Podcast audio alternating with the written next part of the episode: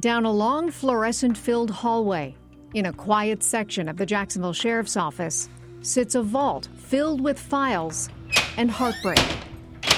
More than 1,400 cold cases, their yellowing pages and aging evidence, a constant reminder that someone got away with murder. So, in my office, I have a, a vault that's behind my desk, and that has, uh, I think, about three or four years of case files in it. And then we have all the 60s and 70s. When you, right when you walk in the door, there's that big black cabinet you might have seen. That has all those cases. But the bulk of all of our cases are going to be in the vault down here at the end of the hall. Um, we have boxes and boxes and cases dating back to 1931 that we keep under lock and key. I'm Paige Kelton with Action News Jax, and we've partnered with Project Cold Case and the Jacksonville Sheriff's Office to put the spotlight on unsolved local crimes.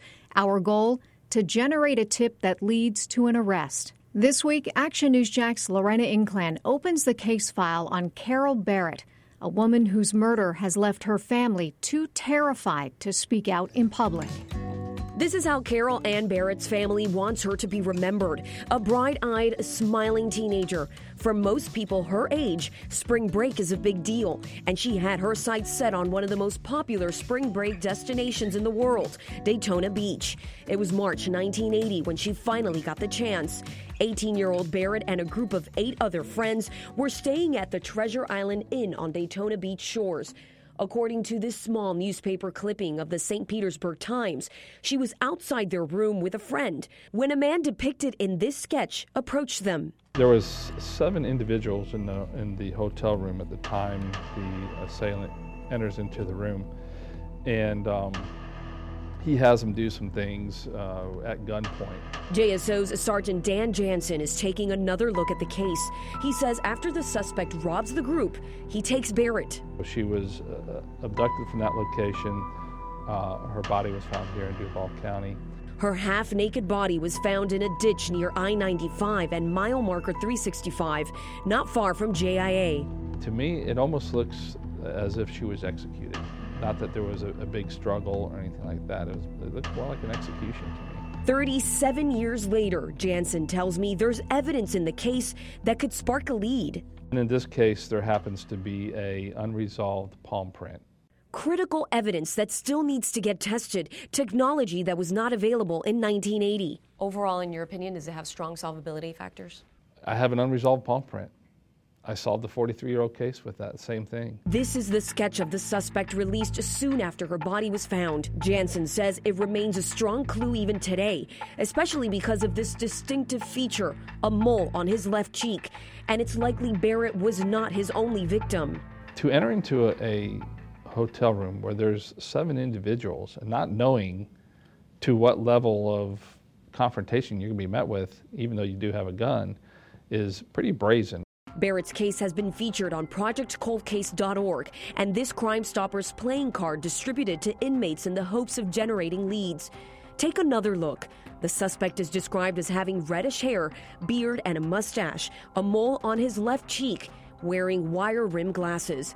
Barrett's parents have since passed away. Her sister tells me she wants to see this case solved in the memory of her parents and so that her sister's soul can finally rest in peace. So, Sergeant Jansen, Carol Ann Barrett, a teenager, an 18 year old, 18 year old, I believe, she went to Daytona Beach, 1980. Uh, her body was found in Jacksonville a short while after that. Tell me a little bit more about that case, where we stand with that right now. Absolutely.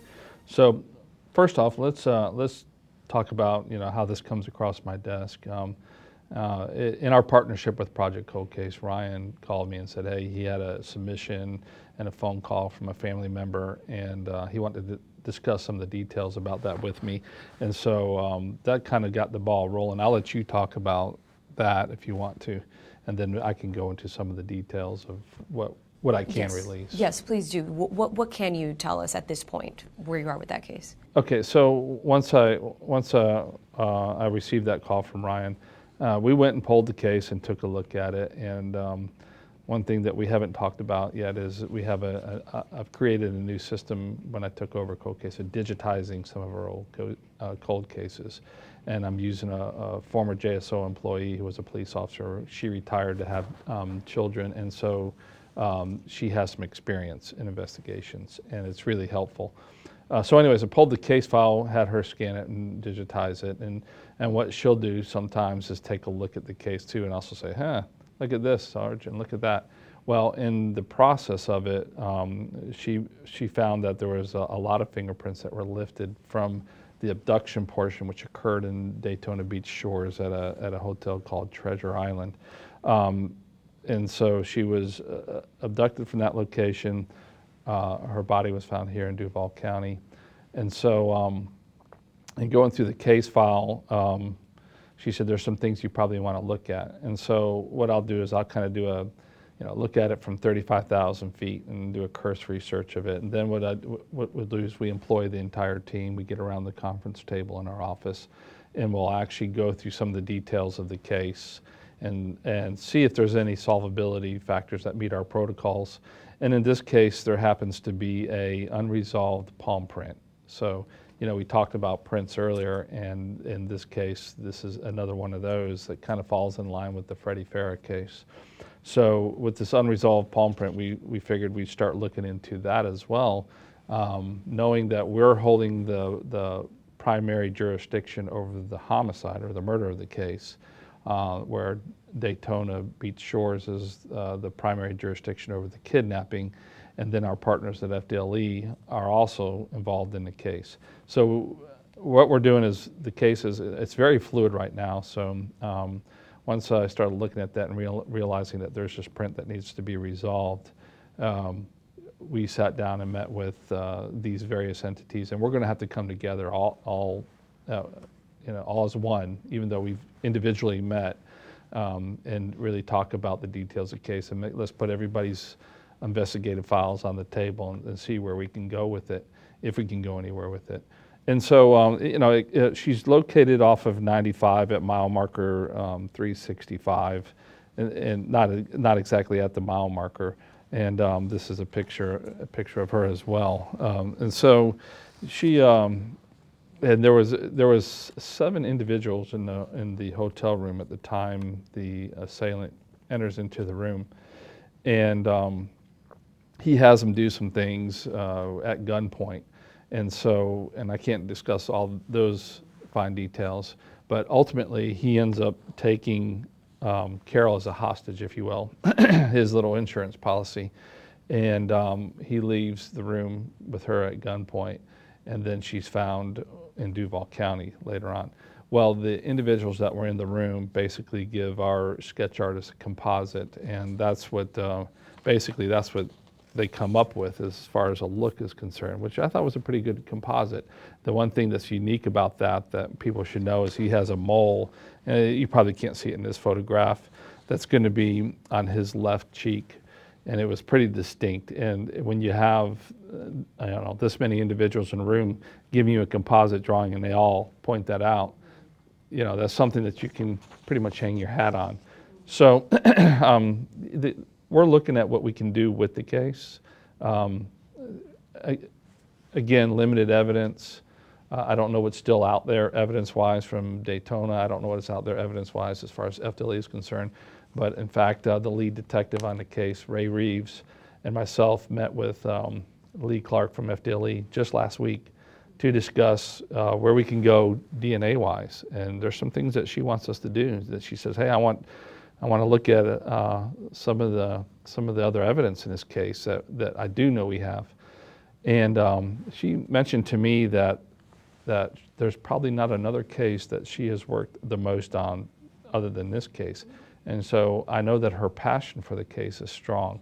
So in having conversations with her from the from our perspective, from her perspective, and now from Daytona Shore's perspective, uh, you know, here we are coming together, you know, years and years later to say, okay, where has technology taken us today that we can really revisit this? So, mm, what about the witnesses? There were quite a few. Yeah, there were. Uh, I, I, believe that. Um, don't hold me to this. I know one is deceased, maybe two. One we haven't located, and then some of the other ones we have, but we haven't approached them quite yet. Okay, first working on the evidence, the and then I'm sorry. Is, is that how it usually works? First, you take a look at the, the evidence that you might have, and then witnesses, or it varies? It varies. It, it just depends. That's on a case by case basis. You know, if, if I think that we're starting to get some traction in a direction that we really need to start talking to witnesses right away, I'll do that. You know, uh, if if we if it's something that well we want to make sure we get the evidence right before we um, before we start talking to witnesses again, and, you know, getting everybody quote unquote upset, you know, then then of course we'll we'll do that as well. Overall, in your opinion, does it have strong solvability factors? I have an unresolved palm print. I solved the 43 year old case with that same thing. Um, so, uh, and then we and we can kind of talk about that a little bit. The unique thing about the print was the palm print was again um, we didn't do palms for quite some time in in the law enforcement field, and when it started in 2010ish, somewhere around there, um, they just started getting added and and cross checked. Well, a lot of times, and and uh, the palm you're, you're just catching the pad where we believe on, on this particular one where it's a little high on the on the hand. So um, I don't know that we have that much of a print available to us as far as a comparison, a suspect to compare it to. So in other words, if if I let's say I identified somebody, I know that um, uh, Henry Lee Lucas, a serial killer, self-renowned, he, he, his name came up in this case, although he doesn't match the composite at all. And you know, but if I wanted to compare these prints to his, the question is, do I have a print of his that's high enough in that palm where I can do that one-to-one comparison? And when I say I, I'm not the one doing it. It would be our latent print examiner or FDLEs or whomever it may be. Um, I read the newspaper article on this case, uh, and it was obviously by, by, by nature of it being a homicide or murder, they're violent. This one was was particularly um, very violent. Can you talk about that? I know that you there's some things you can't uh, explain, but we're talking about a suspect who abducted an 18-year-old and dumped her body in Jacksonville. Can you talk a little bit more about that? Well, yeah. I mean, uh, uh, to me, I, I of live in a different world. Any homicide is, is violent to me. Um, some are more graphic than others, you know, where this one, uh, to, to enter into a, a, hotel room where there's seven individuals and not knowing to what level of confrontation you're going to be met with, even though you do have a gun, is pretty brazen. And he remained in that room for quite some time uh, at his pleasure to do what he wanted to do and as much as he wanted to do. Again, I can't talk about all the details on, of that, but uh, and then to abduct someone at gunpoint and take them out of there, it's um, it, it's that's a violent act, and it, to me, it almost looks as if she was executed. Not that there was a, a big struggle or anything like that. It, was, it looked more like an execution to me. Um, and it had some of the information that I, I, gleaned from the case file had, if you will, shades of serial killer, serial killer type actions. You know, so um, can I say that it was a serial killer? No, I can't say that. Not at this point. But there's some stuff in there that just didn't sit right with me. Quite possible. Obviously, you don't know this for sure, but quite possible that the person who did this has committed this act before. It's possible, sure, or maybe even after. Uh, you know, without an identification, uh, you know, we're all guessing. Thank you, Sergeant Jansen. And then, and then, how did Project Cold Case uh, come about in this case? Yeah, so you know, we have uh, on our website is a case submission form for any families uh, to submit their loved one to our site for consideration. You know, we have to vet the cases, but to put them on our our website, put their loved one's picture, and to do a future cold case spotlight. Uh, this one came across uh, came through our, our office and was very limited in, in, the information that was given to us. So we reached back out to the family uh, for more information, including we didn't have a picture and, and a very brief description of an abduction in Daytona and uh, her body found in Jacksonville. And because it was 1980, trying to do some you know, Google research, there was not a lot of, of information available out there on the web. When we contacted the family, one of the first uh, kind of roadblocks we hit was what jurisdiction did this case belong in? Uh, so that's where I turned to Dan and I called him and I said, I have a, a case that was just submitted where there was an abduction in Daytona, but the body found here. Is that your case? Or is that Daytona case? Or somewhere in between? Um, and, and, to be clear, for people who are watching, so when a, what, how do you determine what jurisdiction this crime would be in? Well, it's where, if the body's located in our jurisdiction. It's where the then body's located. it- Right, then it's Okay. ours. Although, um, it, I I mentioned it before uh, in the Hyde case, and I'll mention it again in this one. That's a, you know, that's a, that's a term of, of, okay, you have jurisdiction, and it's your responsibility to solve this homicide.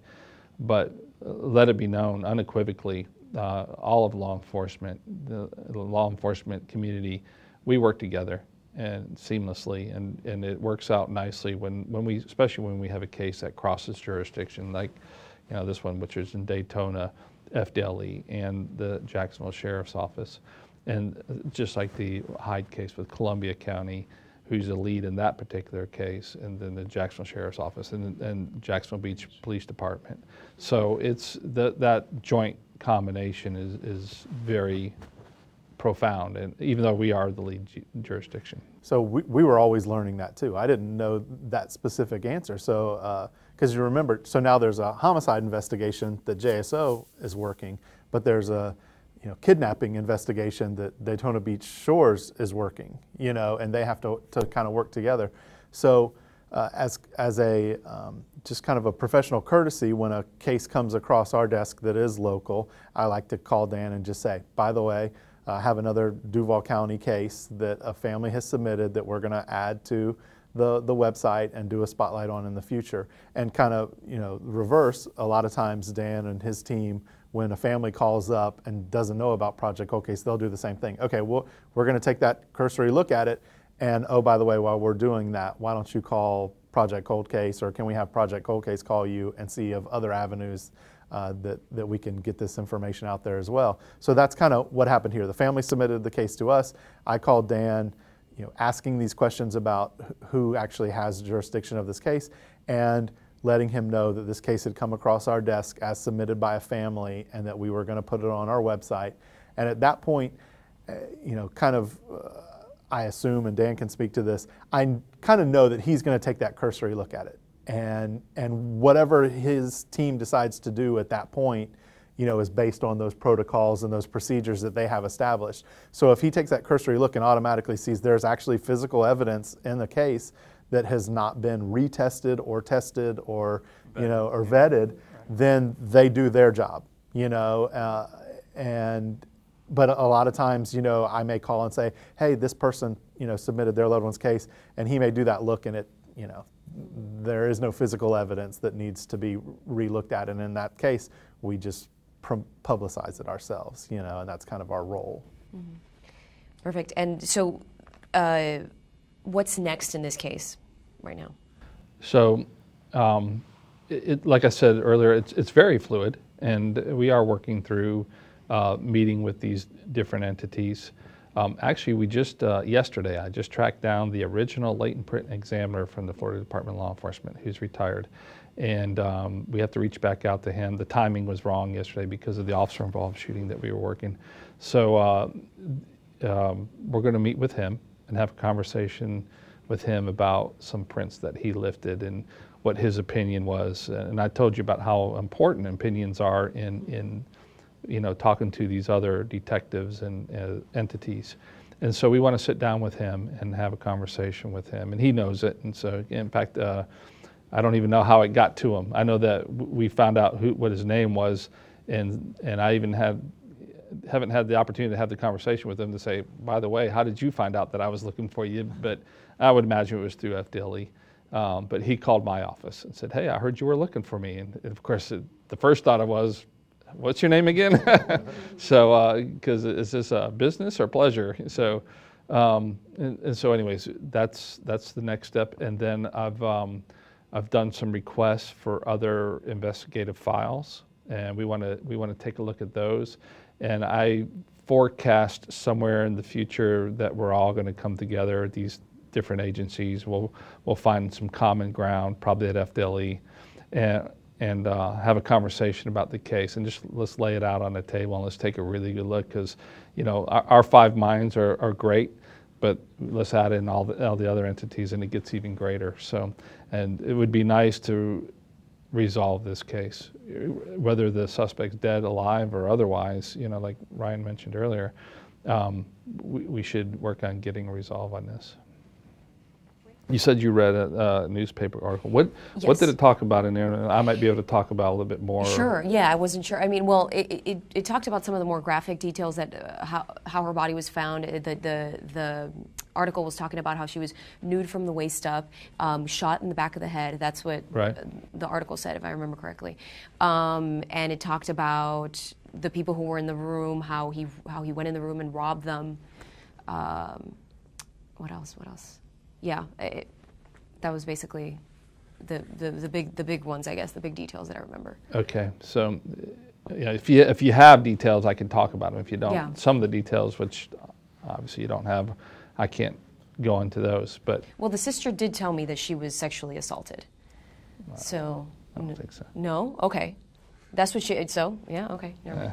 the so- sister told that. That's what she said. That's what she's under the impression of. But um, Okay. yeah, So, um, so in talking about uh, uh, Carol's case, uh, when she was found along the side of I-95, um, she was she had clothes on, but her her shirt was pulled up, and so she was partially nude, kind of like the news media release back then alluded to.